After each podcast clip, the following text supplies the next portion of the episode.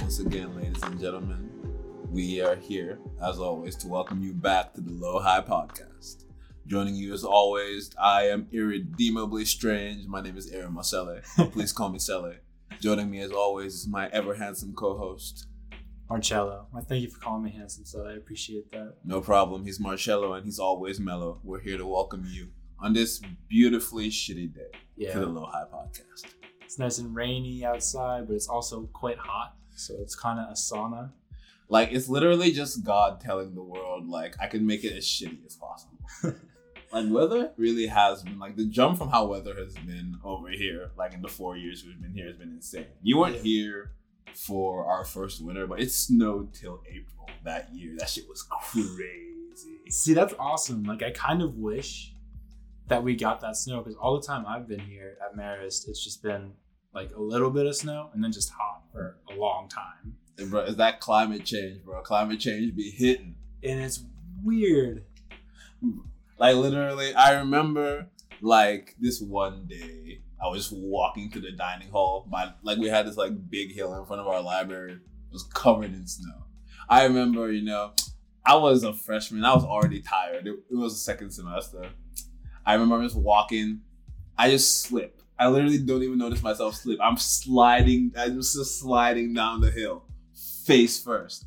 And I remember, like at some point, I'm just like laying like face first in the snow. Like people used to go, you know that place people go sl- sledding. Mm-hmm. So I'm just laying there face first in the snow, just like like something out of like a TV show, like my backpack on my back, just like sighing that deep sigh, like The snow's betrayed you. The snow's betrayed me, and I just like. I, I almost like didn't want to get up, but I'm like, nah, I'm hungry. So I just stood up and walked to the dining hall. Chill. Like in the end, it is what it is. But sometimes when you fall and you're just laying in that snow, it could be kind of a vibe. Like, It's kind of comfy down there sometimes. I can't lie. See if I landed on my, if you like land on your back, if I landed on my back, probably. Oh yeah, but you face comfortable. first. Yeah, You that's the worst. The, you kiss the floor. but today on the Low High Podcast, we're going to talk about tradition, legacy, and how Britas are overwhelmingly convenient. Bro, look, I'm not saying like I'm not discounting the achievements of you know generations of explorers who you know charted the unmapped regions of the world and you know died of hunger and thirst. But nigga like me, I would have just brought a Brita with me, homie. Like, bro, fuck dying of thirst. Literally just scoop that shit in the river water, bro. Drink that shit, you're fine. Like, I'm sorry, but like these men needed to have like thought ahead. But honestly, the Brita is like such an infinitely convenient invention. Dude, it's the best. It's the best. I mean, you can usually drink tap water, in, you know, in America, depending on where you are. But at the same time, like, did you hear in Texas they had parasites in the water? What? Yeah, recently they had like actual. This one kid died of like a brain-eating amoeba, was- and they found that parasite in their water supply. So like, I don't know if a Brita would get rid of a parasite. I'm actually not sure about that, but I feel like it can't hurt. That's another good question. What are the filtration limits of a Brita? Like I remember like the good mythical morning guys. What's their fucking names? I don't know, but they Brita a ton of Yeah, shit. they Brita like a ton of stuff with like different like kinds of Britas too. So like what exact I know they put like Mountain Dew in it and Mhm. like it came out the Mountain Dew came out clear. like kind of like water. Yeah, so I'm like, what exactly could you like what kind of like what's the highest like what's the worst kind of water you think a Brita can filter? Like let's say we take like some nasty like camp like communal bathroom water, like put that shit in the Brita. Uh, No. you could not pay me to eat that. Ah, not eat it, drink it. Don't eat water. damn, if it's thick enough though, like shit. ugh. no, I think well, it depends on the Brita, because I know you have your just Brita Britas, which I guess just filter out not the worst water. But I know like Life Straw, they have some pretty crazy products. Like I see, I've seen videos, you know, on their advertisements or whatnot of people just taking these straws and putting them in a goopy lake and then just sucking that sucking that water right up. but my only thing with the life straw is because I had one when I when I was traveling. Oh really? Yeah, I didn't need it. It was just a just in case Ah, type deal. But um, you have to really suck on those to get like a little. You're doing work to get a drop, Damn. and I guess it's worth it because it really is filtering your water. But if you don't need to filter to that extent, So I guess it really can filter out some crazy things. Bro, absolutely. But like, what exactly? What exactly is it that's like filtering the stuff? That's my question. We're gonna have to Google this. I I believe I want to say it's. I don't because I feel like the Brita they have those little black beads in there. So I don't know if that's That's probably it. like a mineral thing, but also it could just be super tight fibers. I feel like that's often what. That is a valid option. How do Britas work? Welcome to the Low High Podcast, where you're listening to us Google how Britas work. We're probably gonna like start videoing this soon, right? I'd like to. If we get a, if we get like a studio, we're, we have a we're gonna put this on YouTube, so like we'll probably start putting out like actual videos at some point. We're not gonna say when though, so like no guarantees. but soon. Soon. Because right now we're just sitting on the floor in a dorm with a mic on a chair, just recording this stuff. It's a cool dorm room though. Oh no, yeah, I didn't mean to make it sound. no, no, no, no, Sally's room is a vibe. no, no. Wait, don't tell us my room. Like oh, anyway, this place, this room is a vibe. We spent many nights here.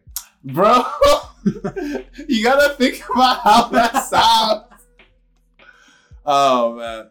So anyway, Yeah, we separately spent many. Oh my here. god. why are you, why are you like this, bro? I don't know. I can't even find how the Brita works. Ever, oh man. I'm useless. Britas are just always gonna be a mystery, I guess. Because I guess it's like proprietary pro- proprietary technology, so like probably they won't just like have it out there how that works. Mm, they have a they have a couple like I'll just read for example from Brita.com their stream filters. It says these filters utilize a proprietary dual layer carbon form to reduce impurities as you pour a Brita stream pitcher. The activated carbon acts like a sponge to reduce chlorine taste and odor. So I'm so I'm guessing it's just tight fibers mixed with something that has to do with carbon. I see. I'm not sure. I'm not a scientist. So yeah, anyway, we maybe just kind of figured out how Britas work. I don't know. You let us know. but they're still really convenient. Oh, absolutely. It's like so much shit in life is just like infinitely convenient that like you know we oh, can't even It's crazy. like process it.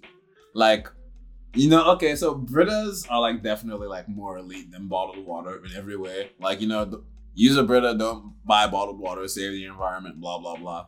But like, just like hold a bottle of water in your hand, like bro, like I could never make that shit. Like just like a bottle, another bottle to put water in. Oh yeah, I don't know. No idea. Like- yeah, that happens. Like, bro, that's like that's just like a, it's like the bottle of water. That's like a testament to how far the human race has come. That's a good point. Like think about it. You spend a dollar, which is typically like a dollar for water, which really is not that much money. And you got somebody who gathered this water, purified it, bottled it, put the label on there, shipped it to wherever, probably shipped it again to your store, then somebody stocked the shelf into a refrigerator that somebody else made, and then you just picked up. All you did was just walk in, pick up a cold bottle of water, And drink, and drink it. bro. People used to fight wars over water. Like, I feel like For real. if you like, think, just like thinking about that makes you appreciate water a billion times more. Oh, it's awesome. I mean, every day. Like, bro, we're seventy percent water. So literally, just like with this logic that we have just reasoned for you folks at home, that puts the Brita, perhaps maybe, at the peak of human invention. This is a good point.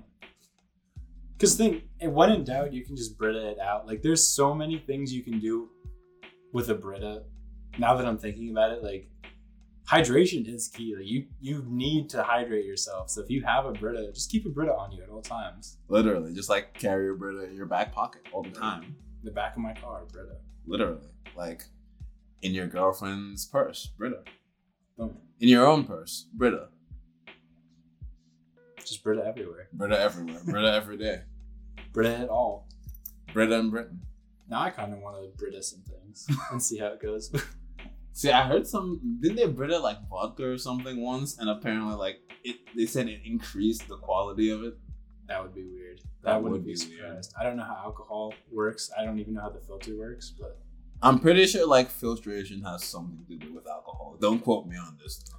I think you're right. Actually, that would make sense to, to make it like drinkable. Alcohol just like already is barely it's barely drinkable. But keep an eye out for Sally and I. We're gonna just Brita things and we'll post it. Oh, definitely. The Low High Podcast Brita video coming soon. Sooner or later. Most likely later. Okay, so we thought we just talked about Britas for a while. But we were, we were planning on having like a deep like discussion about like, you know, traditions and moral values. But here we, we just talked about Britas for like what, 15 minutes? really? I don't know how long was the. I can't read it on my glasses. this is what happens when we're both blind. Well, we talked about how like you know explorers would have probably like benefited a lot from having a Brita instead of you know like bro like the whole idea of being an explorer like you're going somewhere you've never been where like you don't speak the language with mm-hmm. like just enough supplies to like keep you alive you think. You think You think. and like you've got nothing to like inoculate you against like any diseases you might not have. And these people used to like pull up with that, like they'd be pulling up like the the expedition with like what a walking stick, like a fancy hat, and like some cargo shorts. Like, bro, why are you wearing shorts? like in the first place, like bro, any, like it's the jungle, bro. Like literally anything could bite you from anywhere. Like, nah, like nigga like me would simply just not go to the jungle. no. like first of all. Dude, the jungle is a scary. Not it's not scary, but it's it's deep, man. It's deep. There's Uh. snakes in trees, freaking leaves everywhere. It's hot. It's humid. just like outside. Yeah, just like right now. Like if you think like if you just like take a second to like really think about like the shit that animals can do, you'll be like, yeah, nah, like it just doesn't make sense. I think animals are far more advanced. Not advanced, because obviously we're more advanced, but if you took all of this away from us, we're kind of useless against most animals. Like definitely. Like humans, we can't like we can run like kind of fast, but you have to but we have to train. Like Yeah. humans, like we're the only animal that like has to work out to like be tough. Like imagine if like animals worked out, bro. Like it would be it would be no contest, bro. You just see a gorilla just getting like ripping trees apart, Bro, and like- benching them. Bro, if gorillas hit leg day, it'd be over for the human race. Oh my god. well, here's all right. I'm gonna throw two. Hypo- well, actually, I have a fun fact. This I think is interesting. So humans, we perspire a lot. We're very good at sweating. Like we have a very good cooling system. And the reason, apparently, for that, from what I read, is because how we would get prey, how we would hunt earlier in the day was that we would just do cardio, which we don't do today because everyone's kind of lazy. But our ability to just keep running slowly was a trait because we would sweat and we would cool down. And so that's how we would actually hunt things. So, for example, if we were trying to hunt like a deer or an elk, it would sprint away and then we'd eventually catch up to it. And then it would just keep sprinting away and it eventually would just overheat and fall over. And we would catch up to it and be able to kill and eat it. Wow. So that's why we have excellent endurance, especially if we train for it, Dang. which is kind of cool. So we're built to get stronger, but we're not built Yeah. strong. That's fucked up. Yeah. We're built to improve. Nah, humans are like we're like the only species with the power to change ourselves. That makes us strong. in a Mhm. way. And now here's my hypothetical for you. Do you think you could take on two turkeys? At the same time. Yes, yeah. That's right. Like we're just gonna we're gonna compare. So you're a pretty strong dude. You're pretty you're pretty tall as well. And you got two turkeys. Do you think you could you'd walk away from that? Am I unarmed? You're unarmed. This is bare bones. This is a bare bones fight. You see, bird like birds are tough. Birds are scary. Yeah, birds are they're, they're angry animals. Like birds really just be mad for no reason, especially flightless birds. Cause like they definitely be seeing like other birds fly and just be like mad as shit on the ground. I'm totally jealous. So like if you like go and pick a fight with them, like definitely they've been waiting to take out all that aggression on something. So like I'm already coming in at a disadvantage. Mhm. But I could probably take two turkeys. I feel like you could. But could you take? But could you take two turkeys? Me? You know, I, I guess like when it really came down to it, like I don't think it would be as quick or pretty as I'm envisioning in my head. I think that I would be able to get two turkeys, but I'd definitely be messed up. Like they got claws. You know, turkeys have like talons. Damn. They would rip into me. They'd probably peck me. I'd just be all sorts of freaked out. I don't even know how to fight a turkey. So you probably go for the neck. That's what I'm guessing. So maybe if I got like a quick kick into the neck, well, no, PETA's gonna rip this apart. Bro, you try and kung fu kick a turkey, and the turkey just kicks back and cross legs like some fucking anime. yeah. Yeah, we definitely couldn't take like even dogs. Like, Dogs can be rough. oh, definitely. Like in a one-on-one fight, a person can definitely Take- take, a a dog. But like, two dogs. And especially if they're like chihuahuas, that's not even a problem. Like you can just pump those away. Like literally. But why do why are little dogs always like the angriest, bro? Like it doesn't. the same thing with the birds, I feel like. They're just they have such little dog energy that they need to like admit that they're a huge beast of a dog. Yeah. So that's an interesting question. So like are smaller animals like do they have that inferiority complex that makes them want to stand out like built into them automatically just because like they know that they're small? I feel like. I mean you see it with people. True. But it's it's interesting, right? Because I see little dogs like really barking and going at bigger dogs. Like, bro, what do you think is gonna happen as a small dog? Like, do you really think you're walking away from that? But the thing is that animals aren't that smart. But like even when like you know you're not that smart, you should be able to like reason this like basic size difference. Mm-hmm. Because like, okay, if you have to like if you're fighting somebody or like something and you have to look all the way up to fight them, Mm-hmm. you're probably not gonna win. If we're being real. Yeah, I mean, there's there's a high chance you're gonna lose. No, no. But I thought like animals are just built different, honestly.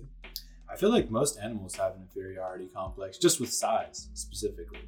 Like think about how many animals' ability, like the pufferfish, it just blows up in fear just to become a bigger mass to try, try and scare away its its prey, predator. That's the thing. Lots of animals do stuff to make themselves look bigger. Look larger. So like size really does matter. And even, very interestingly enough, thanks to a fashion class I took at Marist. um, no, so in, uh, oh my gosh, I'm going to butcher this.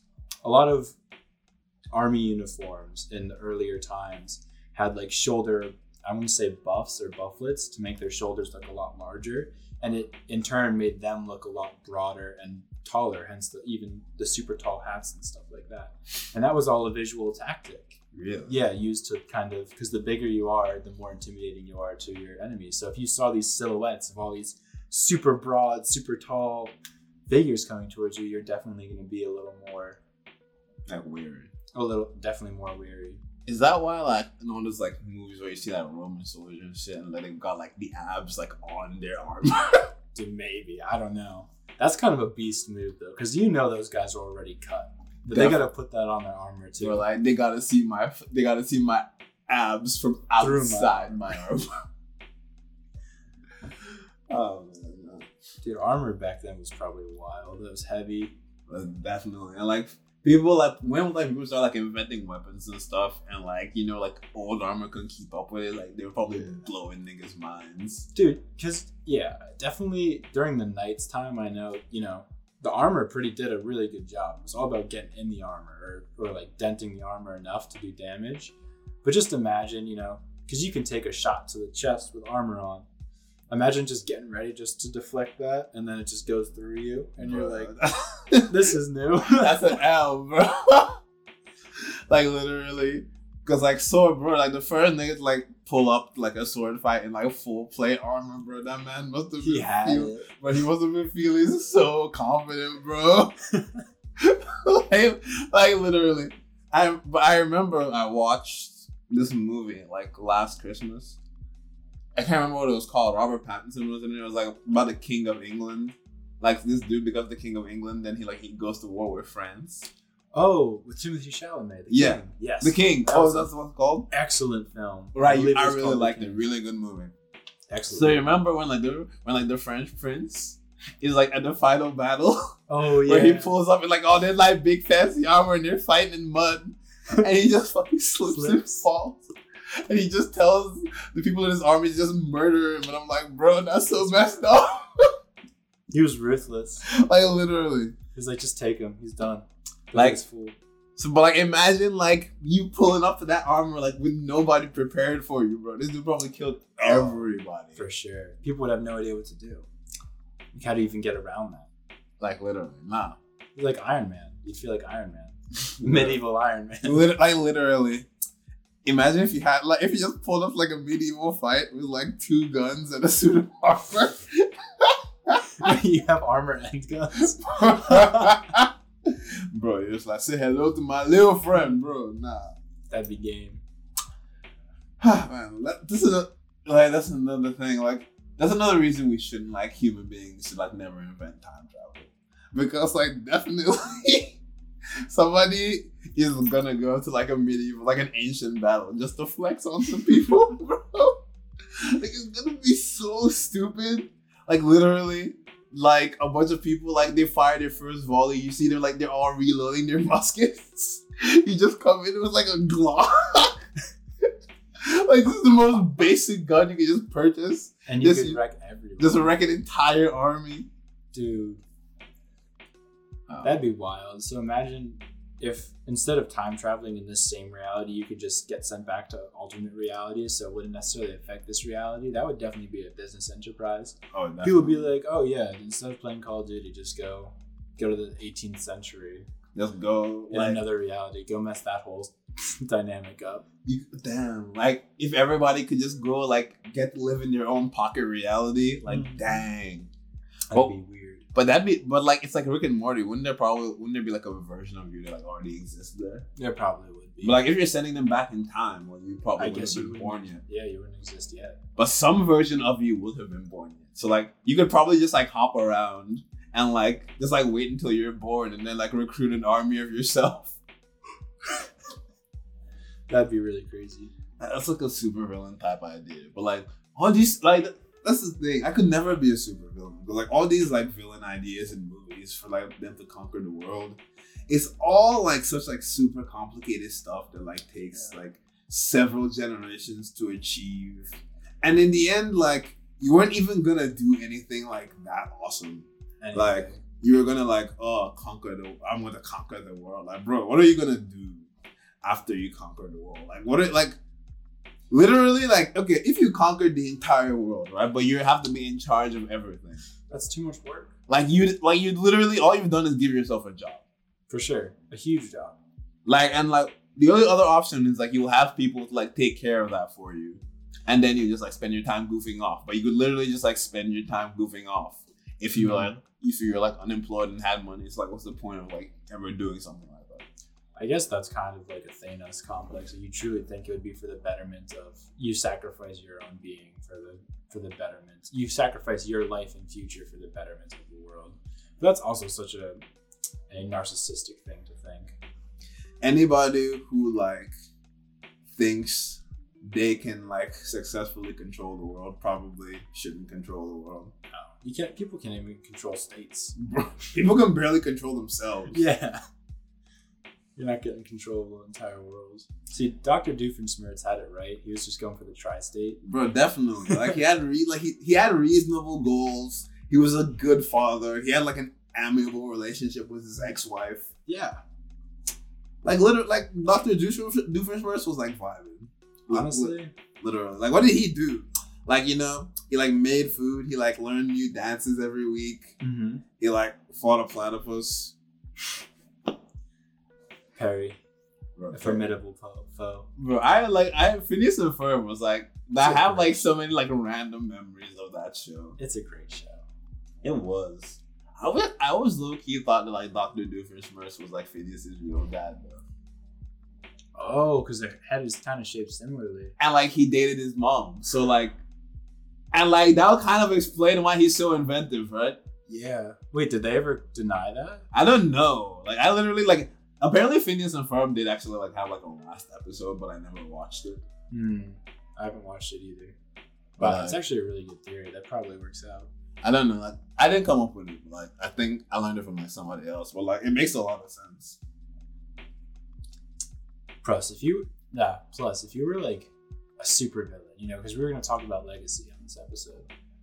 You know, superheroes, that's great legacy. You know, you leave such an awesome legacy behind, but like a, a super villain, do you leave a good legacy or do you just leave do people forget about you or do people remember you in a terrible light Well, probably if you're like a super villain and you want to leave a legacy, you're probably Yeah. gonna have to do something like terrible, like probably like some 9/11 like type shit. That's probably gonna Ooh. like it depends on like what kind of super villain you want to be. Like if you, you can like pull off an incredible heist, you Well, can what are- genocide. You can like what uh, are most of these supervillains motives it depends.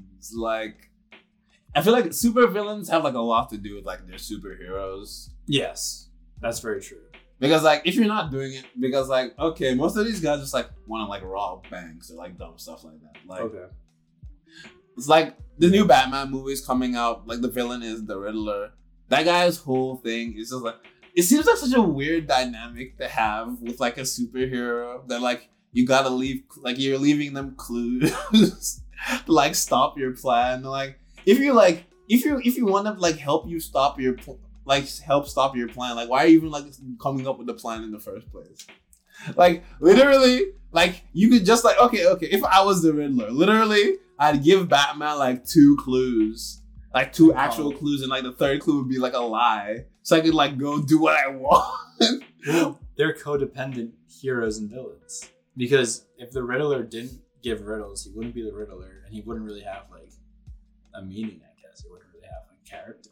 True. So I guess that's another thing. Like I guess super villainy is kind of like you gotta like pick a theme. yeah. Tradition traditional like superhero stuff you definitely want to pick a theme. But it's i don't know i think it's interesting. Because i i can't think of like i wrote a fair amount of comics and i've been into the superhero stuff. I don't really know any supervillains that are just like terrorists that really just want to cause chaos they all have some sort of ulterior motive True. There's there's there was that one guy from Arrow though, Anarchy. His whole thing was just and Anarchy. yeah that makes sense The other thing, if you like, if you know, like, if you like want to do super villain shit, but like you're not themed, you're just a terrorist then, which is like that's a good point that's like that's like kind of lame. yeah well if you have the option to be a supervillain or a terrorist i mean both are bad but But like honestly, I feel like all these super villains, like in all these shows, like they always just choose to do such like dumb, annoying stuff with your powers. Like literally, if you just like took your powers and like applied them to modern society, you could make like equal or like greater amounts of wealth. Because like our society is already basically run by super villains. yeah and like you don't need to like wear like a fancy because like what what did like they do? Like they find out like oh i've got psychic powers. Then they go and they like put on a unitard put like a like a crown or something on their head like oh my name is uh i don't know mindo or something. And then they go and like they go rob a bank. Like bro like you have like literally that's a problem it's like humans like even like in life humans squander their potential. And i feel like in like comics you see like people telling like supervillains a lot like you're just squandering your potential and it's true because like you could just go and like play the stock market or like do anything that like involves betting in any way and use your powers to make like a bunch of money instead you want to like make yourself a nuisance why who benefits from this nobody Well, I guess what if? Because I'm just trying to put myself in in that in those shoes. I guess life would just kind of be boring and easy. You have this superpower.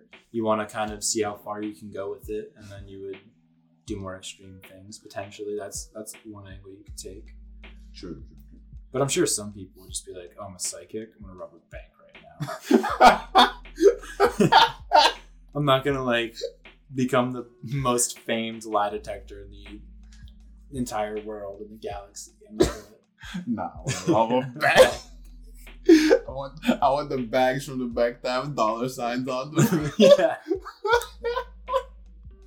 And I'm gonna wear a very bright and colorful. they have to be at least five colors on my uniform, or I'm not doing it right. and then I need to announce my name. Bro, definitely. Like, you gotta say your name every time you walk into any place. Dude, imagine if you actually saw like a real, just real footage of somebody robbing a bank or committing a crime in like a super villain outfit. You'd be like, either this was like Comic Con overspill or just Bro. this dude's oh, crazy. Man. Oh, man. If, bro, if I see somebody actually like successfully pull off a bank robbery, like, okay, first of all, like you know, congrats to them. Yes. But like, if they have like superpowers or something, yeah, it would be like really impressive. But like, if it's just some nigga, like who just like comes in with like a gun and like robs a bank, no, yeah, he's just a normal guy, just with a supervillain persona. bro. bro, why? But you know, there, there were like there are like real life superhero people with like superhero personas. But like one of them got arrested, I think, for like selling drugs to cops. Oh, So that's like. Squandering your potential again. literally, like you either die a hero or live long enough to see yourself become the villain. Like, That's such a great movie.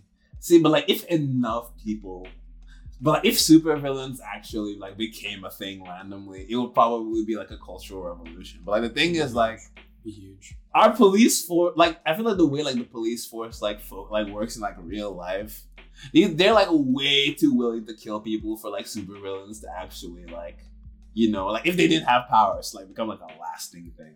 Well, it makes me wonder because I, I don't know. I never know how to feel about this stuff. So if Like imagine you're a supervillain and you're black. Like that's like that's bad. like that's already. I mean, that's already like an X on you, my guy. But like, what were you saying? Well, I wonder if um. Well, I guess that's actually not funny. I should have left that. But, um. Anyway, to talk about if do you think if there was there's like a super supernatural or kind of like you know in all the X Men lore and stuff like that where they're actually what am I even trying to say? So hypothetically, if there's an encounter with somebody who has super potential, superpowers, or something like that, do you think they would send a separate team like to deal with this? Do like do you I'm saying do you think right now in our current America or our current world we have a force tasked to potential mutants, super superpower people, something? See, well, I feel like the people who do all like the government spending are like pretty bored and they have like a lot of money. So somebody at some point, probably like in the '80s or something, when like the X Men comics were pretty good, were like pretty huge. They were like, I guess we should probably have something for like if mutants ever actually just like just in case. But honestly, I feel like countrywide contingency plans for stuff like the zombie apocalypse or alien invasion, I feel like that's just one of those things that's just better to have than to not. Definitely. like you have to you have to consider every Yeah. every possibility. like on the super off chance it happens, that's literally the most clutch contingency plan you can possibly have. Like everything else will just be completely useless. Like if a zombie apocalypse happened and Hmm. like a society was like prepared for it, it would last like a week max. That's a good point. It'd be well, I don't know, dude. Because See, because people are stupid. So It like that's pandemic. a big point. That's a good point.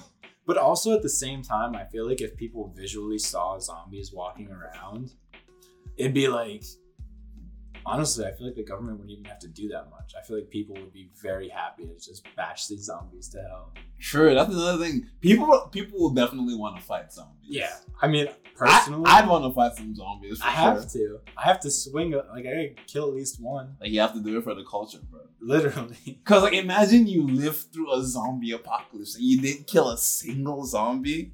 Come That'd be on, sad. man. That'd be sad. Bro, you know people people are gonna like after that happens, people are gonna have like framed photos of like their zom like the zombies they killed. Yeah, like on their walls, they're gonna have the heads mounted. Sure. Or maybe the government will do a thing like recycling bodies. Like every zombie corpse you bring them, you get like I don't know, like a five hundred dollars. Probably. They might do something You get a stimulus check for every zombie you kill.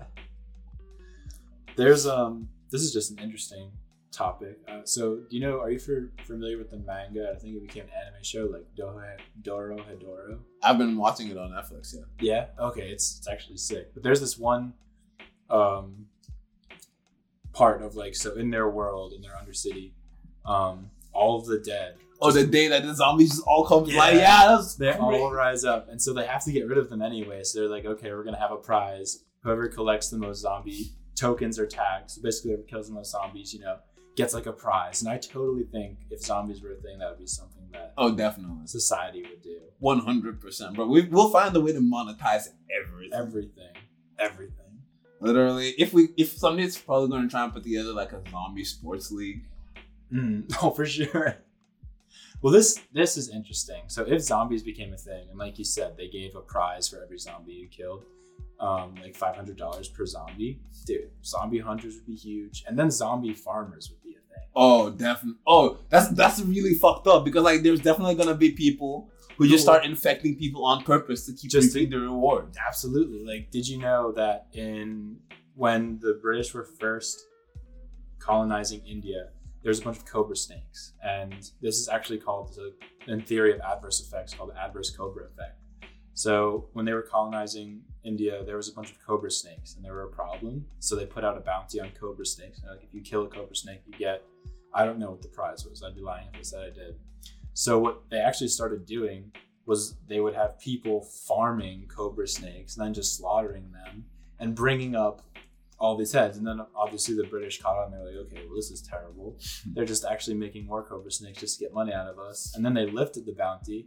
And then all these people had thousands of cobra sticks they had no idea what to do with, so they just let them go. And it actually ended up increasing the cobra population in India. Bro. But that's what I'm saying. Like that would happen with zombies, no doubt. One hundred percent. Like somebody would be messed up enough to just farm zombies. See, hmm. Yeah, no, sustainably. Like, if you just wanted to make zombies, you could just use like a city's like homeless population or something. Yeah, or even hospitals. Bro, literally, so many people that like people like won't like really care about. But if you started like if you just like start one zombie infection, you know, like if you start like a zombie infection in a public place, though, that's probably gonna like become a full blood blood outbreak. I feel. Oh, you're no, you're you're totally right. I was actually thinking about this because I just watched that movie Hashtag Alive. I haven't seen it. How was it? Actually, very very good. Like at first, I was like, mm, "This is gonna be all right," but I loved it. We could totally do. We could talk about that more once you see it. It's it's a really good movie. 100. percent Um, but what was I going to say? Oh yeah, so if, for example, if you just knew, right? If like let's just give it a week and then you knew like okay, there's a zombie outbreak and you were mentally in that mindset, you'd probably be fine. Like society as a whole would be better.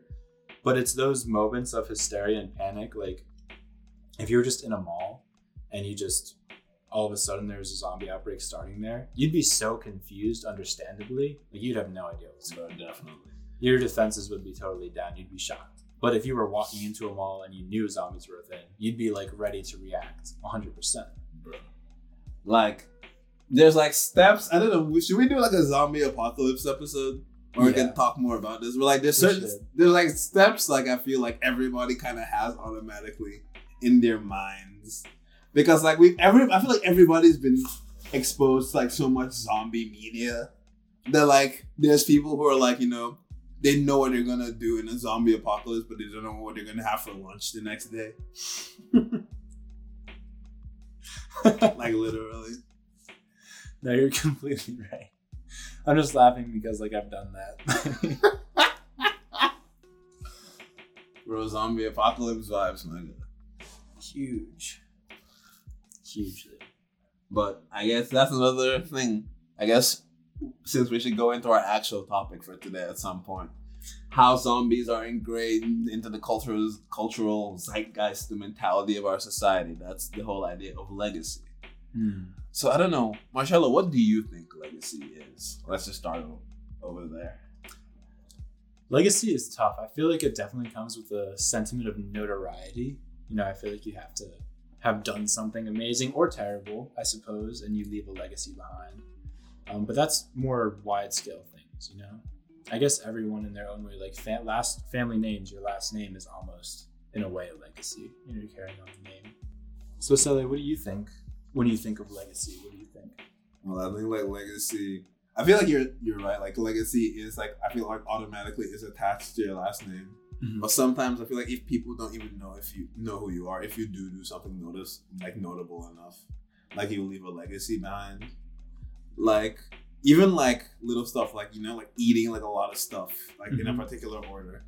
Like somebody like just like lifts up like a plaque or something to honor yeah. that kid who ate fifty nine cupcakes in one sitting.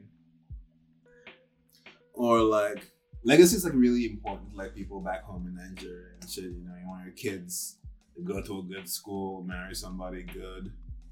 You know, like have grandchildren, have great grandchildren, blah blah blah, all that stuff. carry on the family name, like the bloodline. Is it is that more the legacy you're talking about, or just your general? It's like a mix of both. They want you to do notable notable things while also Mhm. continue the bloodline. That inquire that requires doing things for your community. So I guess in order to have a, to leave a legacy, for the most part, it has to be for the greater good or a more selfless act. True. But you could also leave like a terrible legacy. Like every serial killer leaves behind Terrible legacy. terrible legacy. Like everybody who commits war crimes, Mm-hmm. everybody who like pees outside. Well, not exactly a legacy, but get up end up if you end up on a watch list, is that your legacy? That's pretty bad. I mm, I don't know because I guess legacy it can depend, right? Like if there's there could be a local legacy in just your town, there could be a legacy just in your family. There could be you know, our we already spoke about larger scale legacies. You know, like Gandhi, Martin Luther King, Muhammad Ali, Bruce Lee. Um, but I don't know. I guess even that lady who peed in the Verizon store has her own legacy. Imagine that's what they're gonna remember you for forever. Look at all the people who became memes. True. That's their legacy. True. That the bad luck Brian guy. Like there's like this YouTube series now that interviews people like who became memes and like it tells their story. That's kind of awesome. Yeah, no, I should like we should like check it out. I'm down. So I feel like the whole idea behind like legacy is like when something is like notable enough to like have like a profound effect. Like not even like it doesn't have to be like a large number of people, like a semi-small number of people. Like you gotta think about like how in frats and shit in college. There's always like all these legends should do like That's a good dumb stuff like this. Mm-hmm. And like if you have like enough of a legacy, people will tell like different versions of your story. Like if you're popular enough. Because like there's lots of like, you know, mythical figures like that. Mm-hmm. See, I feel like right now, like in the age we live in, like leaving a legacy has become like a lot easier Yes. because you, you can take pictures, you can take videos, people will Mhm. be there, you can share it online.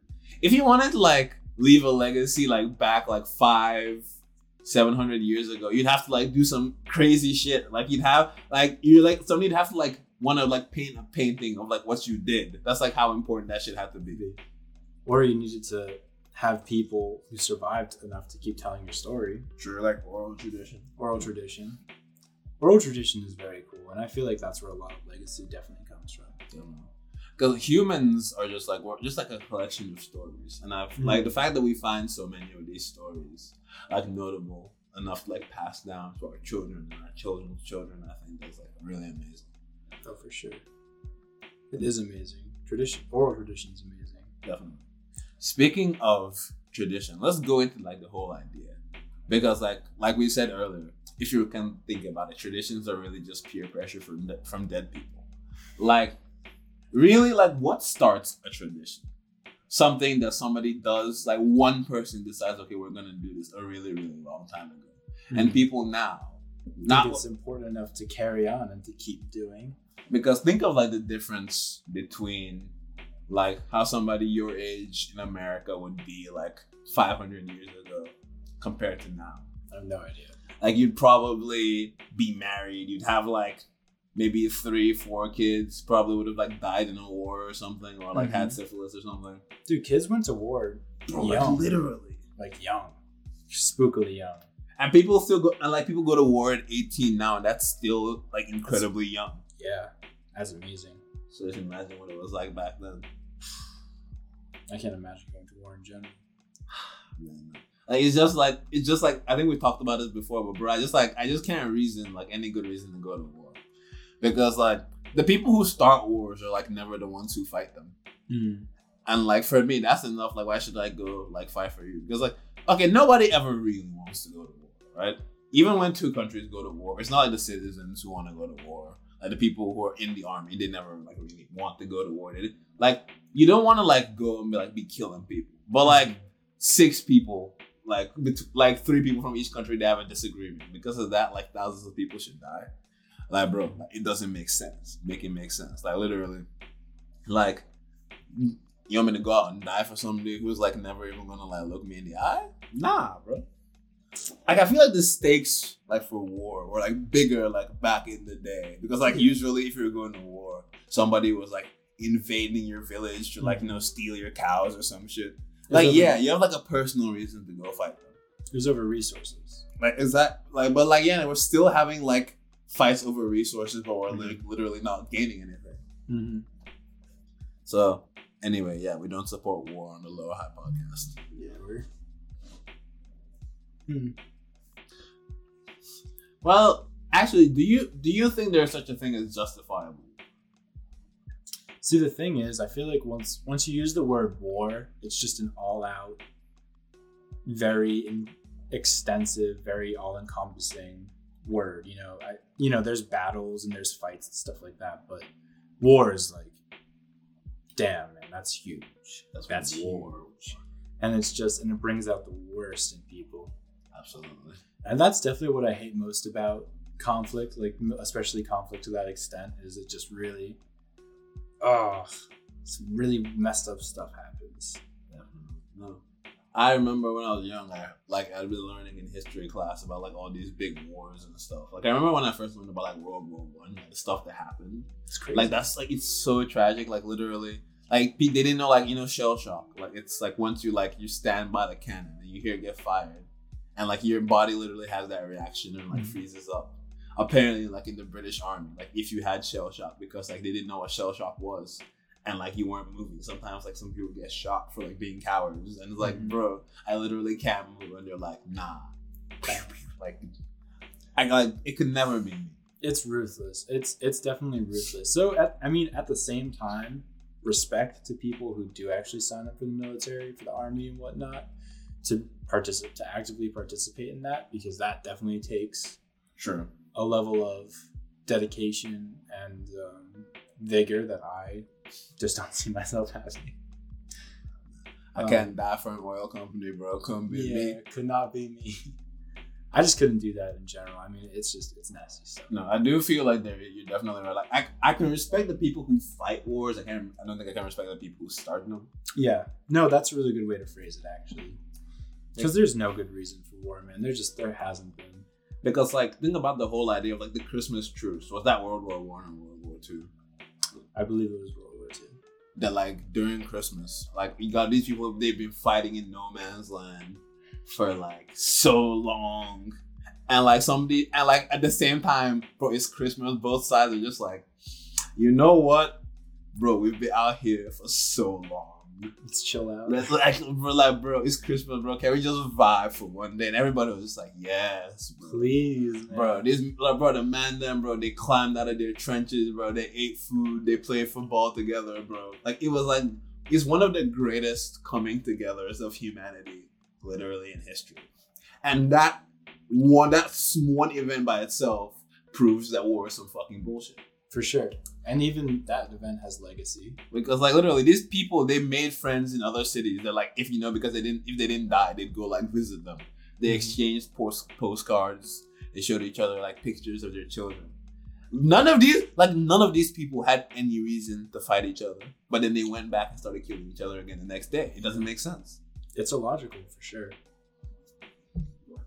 There's just no reason to pour all that manpower and loss of life into into that. If that would if all that intensity and production, productivity went into into other things, that's wildly helpful.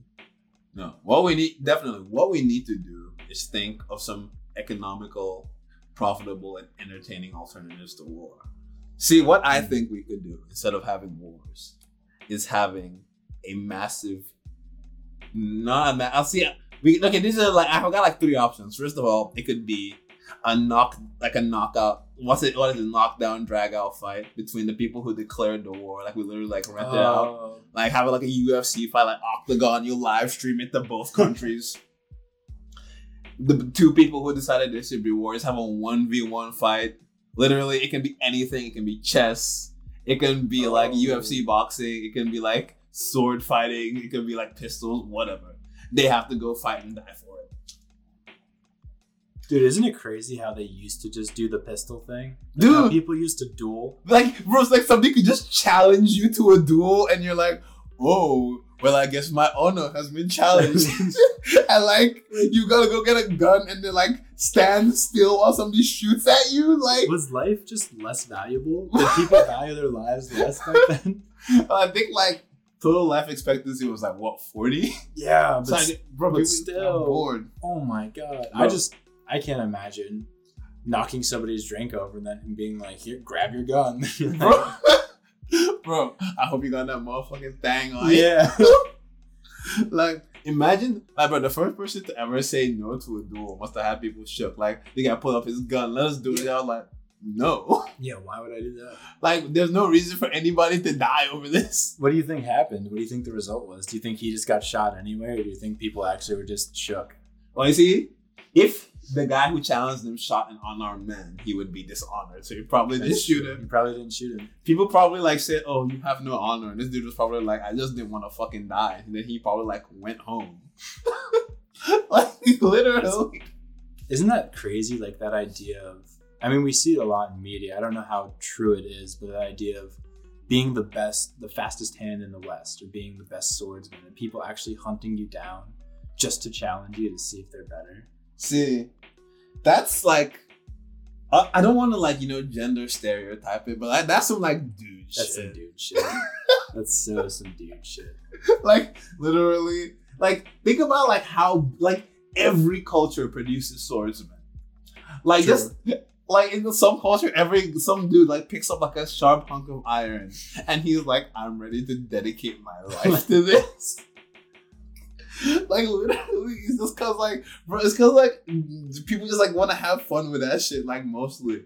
Mm-hmm. So like, yeah, if you have a gun, they can just do like, like you can't see me, but I'm making that motion that cowboys make with like the The fan, six shooter. like they fan the hammer, like literally, like imagine like just doing that for like a career. Just like walk around the towns, like people challenge you and you challenge them, like It probably is some dude stuff because I love Western movies. I love cowboys. I love samurai. I love like pirates. I love all that stuff. bro, literally. so into it. My girlfriend is just like, I mean, it's all right. Nah, but have you never like you gotta look just look her in the eye and like say some dumb shit like have you never have you never dreamt of dueling with another woman until the sun comes up and being grateful when you lose or some shit like that? I don't fucking know, bro. when the clock when the clock strikes noon.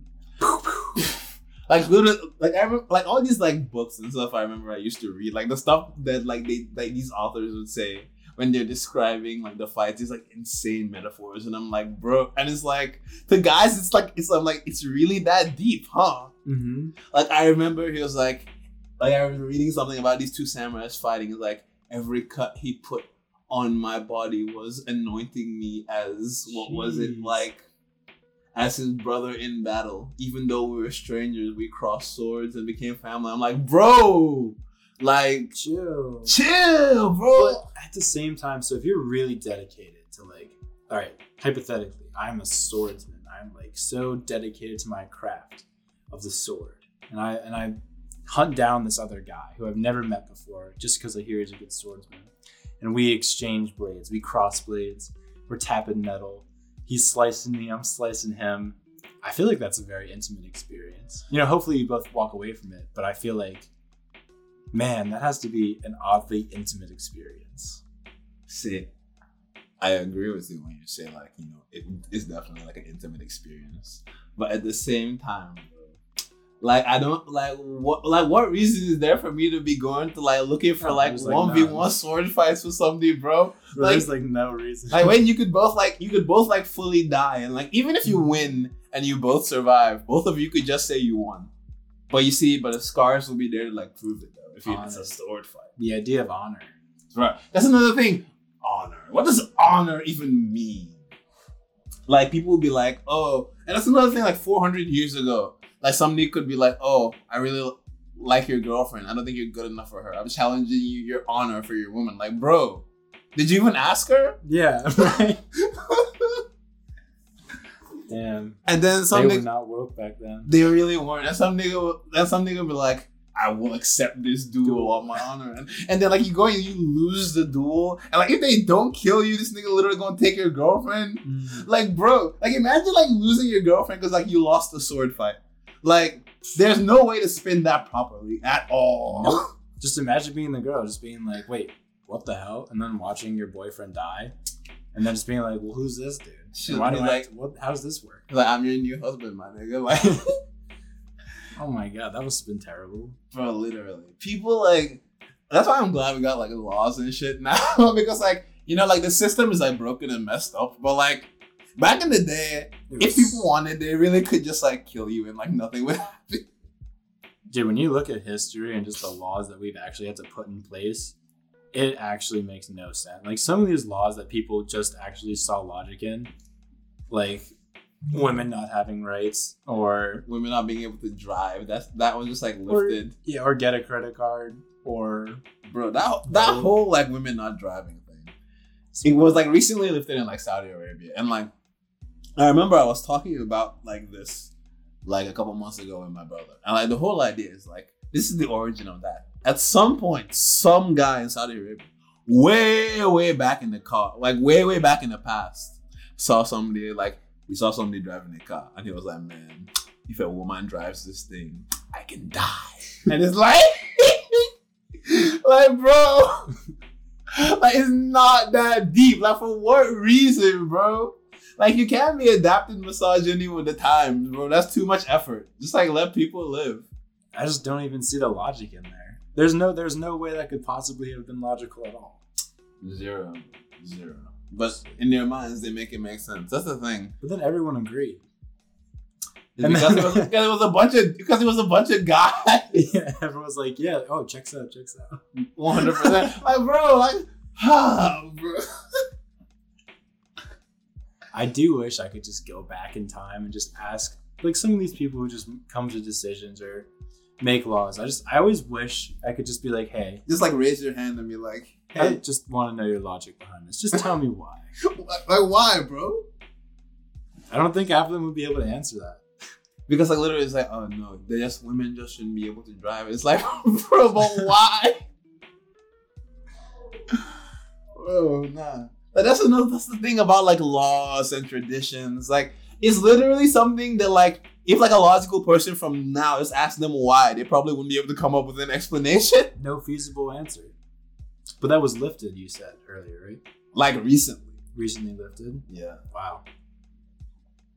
Well, at least they're moving forward, kind of. That's the thing. We can have like logic. That's the thing. Humans like the reason like the human race is so far behind is like we know the logical steps that I feel like we could take to like advance as a society, but people are just like, nah, I'd rather not. It's bureaucracy. Honestly, I feel like for the most part, we're going in the right direction, especially in recent light of all this social movement and change going around. Like, I think people are, for the most part, under like way chiller now. oh definitely.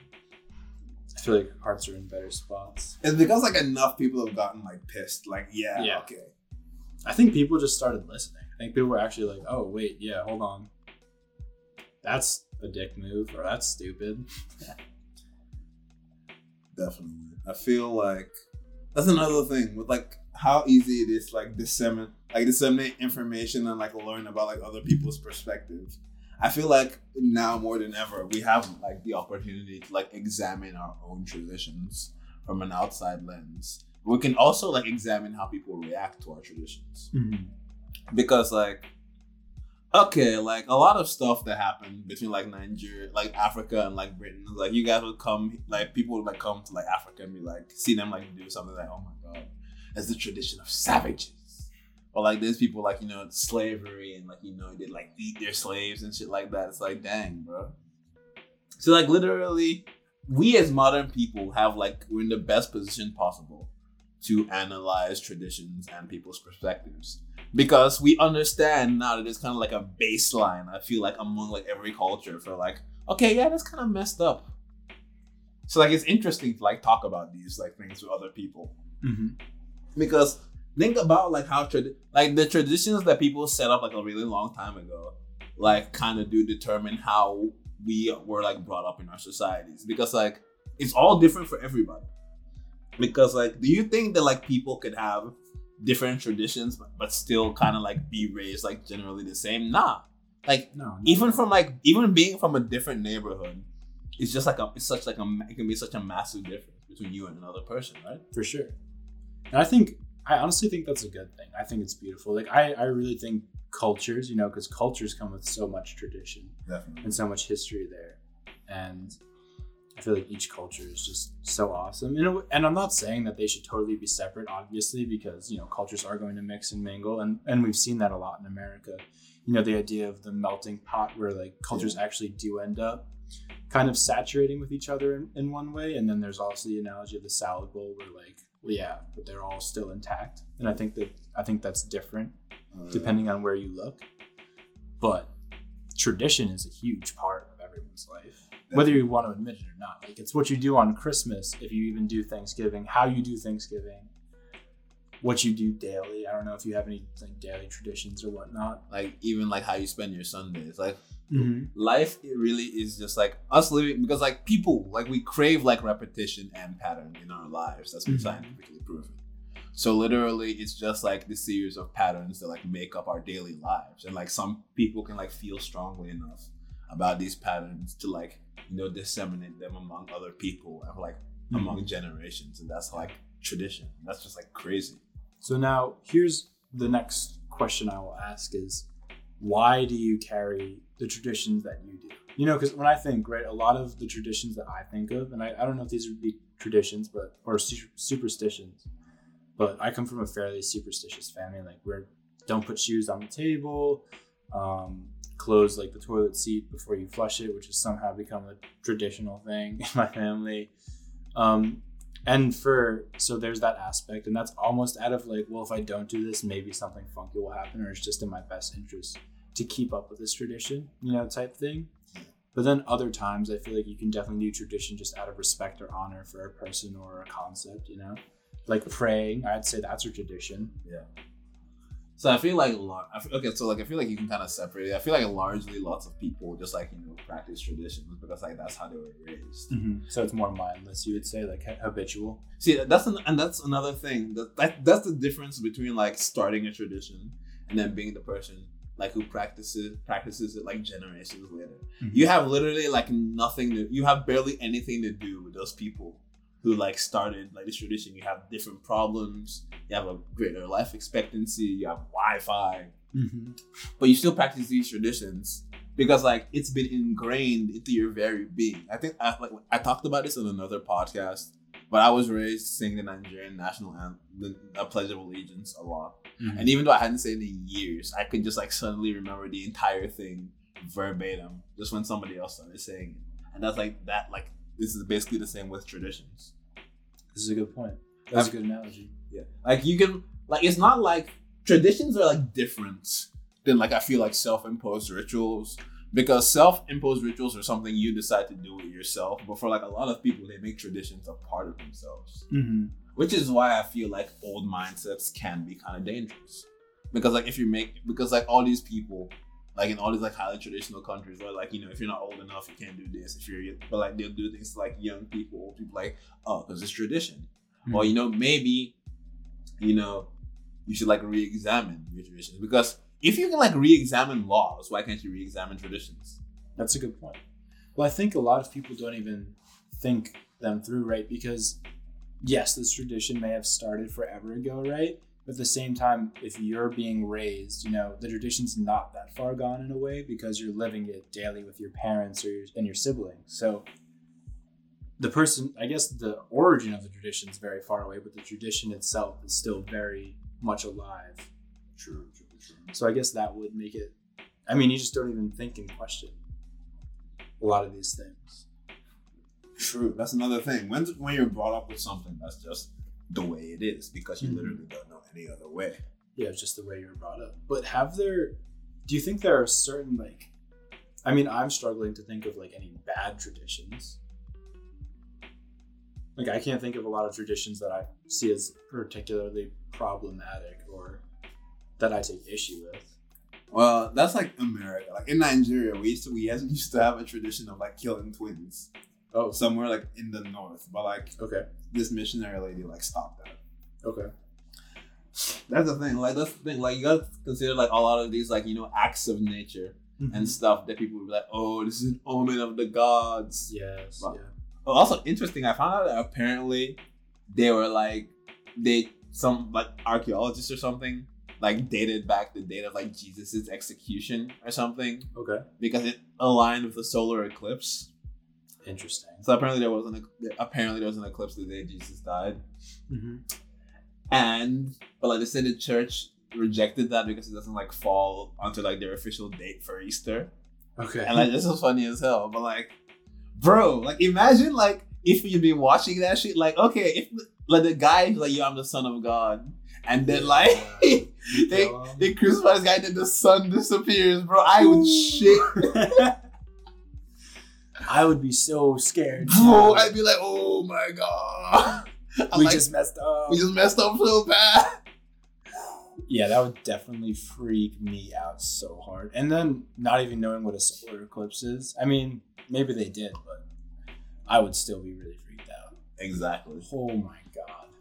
So like little, it's like traditions, like generations long traditions are started because of some people like who didn't have knowledge, just witnessing Mhm. something they couldn't explain, and it's just like That's a good point. it's like they're like, oh my, they're like, okay, so everybody, we're gonna start like painting circles of honey on our door every day this month Mm-hmm. to like ward away evil spirits, and people are just like, yeah, all right, Makes sense. checks up. Interesting. So yeah, I don't know. You can feel like how you feel about traditions, but I just feel like you just shouldn't be afraid to take a closer look at them.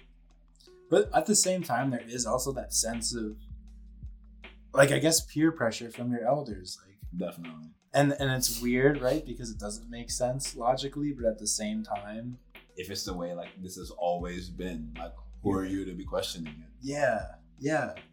And especially if it's a more sentimental or like religious tradition, Definitely. I feel like that's definitely kind of scary to. Like try and go against that 100%. Mhm. But I feel like, you know, like it's an act of self-respect to challenge your, your beliefs, You in to. my opinion. You have to. Yeah, like if you like, you know, like of course it's okay to like hold the same beliefs your entire life, but like if you believe like, cause like I my beliefs like you know like they evolve like every like you know couple of months because I'm always trying to like find out new information like Mhm. apply it to my life Mm-hmm. because like I I did used to hold like you know some really like messed up opinions and stuff that stemmed from like the traditions of like how they're raised and how we're raised in Nigeria, how they taught us to feel about certain people, about certain things. And then like I came to America and I started talking to people from like different cultures, not just Americans. And I'm just like, you know, I just like think about it and I'm like, why am I really doing this? Like you just really gotta sit down and like reason. Like there's really no reason. Like, you, you can just kind of like move on with your life. Like mm-hmm. after like, you know, coming to that realization. That's an excellent point. I feel like everyone kind of because when you're growing up, I mean, at least for me, I grew up in kind of the same town, and you grew up in the same family, and and then you kind of go to college if you go to college, or when as soon as you step out of the little bubble of your upbringing, everything kind of changed. Like there's so many different perspectives and stuff, and they're naturally opposing to some of your beliefs, and it is really important. You have to have the self respect to like not just turn those away to actually indulge in them. No, definitely. And that's you talked about the whole idea of being raised in a bubble. I think that's something that people need to like. We as a society collectively need to change Mm-hmm. because, like, okay, I, I saw like a post recently about like somebody asking like, why do we like why do we like lie to kids about like things like you know Santa Claus or the Tooth Fairy, like how people act, and somebody is like because they're innocent and like children deserve to experience the world as like a kinder and more innocent place than it as than it is, and I'm like that's an excellent point, but at the same time, we're gonna like raise them with these ideas in their heads and like spit them out into an unkind world. And I'm like, Mhm. should we just focus more on like creating a kinder world so our children can have like a kinder future? That's a great idea. Because like you're literally just like setting them up for failure if you're like Mm-hmm. teaching them like the world is gonna be a kind place. If you shelter somebody too much, they often come out and get chewed up. Absolutely. But that's hard as well because you don't want to. Like you don't want to like you know you don't want it to be too jaded too early. Definitely. Yeah. Our generation i feel like is already like very jaded and like we're mostly in our early 20s I feel I feel like most of our generation is very desensitized because and especially these younger kids, you know, think about it. Think about how much the internet has changed, right? Because I was talking with my parents recently and how you know, when they grew up, you know, they didn't really have phones. Like it was like you just be home when the like the street lights started to come on. It was your time to go home or whatnot. And um, they only kind of experience what they actually experienced in real life. But I can scroll on my phone through Instagram, and so can like a 12 year old, and he can see billionaires with their like Lamborghinis and all these models living in, in hot tubs and going on jets. And they can also see those really interesting videos of like a bucket and a shovel.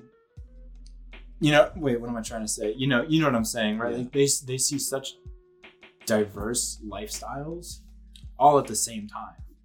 And it's like, how do you even process that as reality? Especially when you're young. Especially when you're young. That's why I feel like so many of these like kids. That's why like so many of these like YouTubers can like build like massive fandoms of kids Mm-hmm. because like kids begin to like they begin to like develop this idealized version of like their adult Yeah. life that they see other people living like very early. And I think that's and like that's kind of dangerous, right? Because even we as adults, we try to like live vicariously through like the celebrities that we like, Mm-hmm. or like you know the people or like the TV characters that we watch. Mm-hmm. and like it's easier forever like than ever for like children to want to do those things because like think about like how many like Fortnite like V Bucks scams like got like Oh my god. like were run over the years because like we had these like people taking all these money from these kids because like oh my god you're my favorite YouTuber yes I'll give you my parents credit card number right? Stuff like that. Stuff like that. So yeah I feel like a certain degree of shielding is needed for raising children but like Absolutely. but like how can you really determine like what somebody needs to be protected And it's hard too because you know, arguably, parents will never know true because they're they're kind of living in the past in a way. Because that's the thing. When like the first time you become a parent, that's literally like the first time you're Yeah. ever gonna be raising a kid. Like, bro, there's no manual for it. You literally Yeah. like you literally just gotta like run on vibes. And especially with the internet, I think is like the biggest would be the biggest hurdle to be a modern parent for. It's so new still, and it's just changing so fast constantly. You have no idea. Like, do you I didn't like regularly use the internet, I think, until I was like I was older. 14 or so, 14, 13, around then, I think. Because I never really, like really got my own like laptop until I was Mhm. like in towards like the end of high school. And do you think that's like a good strategy to like you know try and like distance like don't don't like actively like distance your kids from the knowledge, but like just like do little take little steps in their life.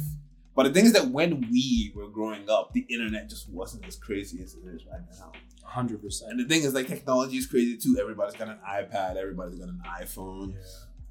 It's wild, you know, and I, I feel like I sound like an old person, but and maybe this is just contrasting with how I was brought up as a kid. Because my parents were pretty against electronics. So like I got a Game Boy was my first like electronic device I was allowed to have. But that was like way later. Like they really held out as much as they could for me. And I really appreciated that because it allowed me to be more in touch with like my surroundings in the world, you know.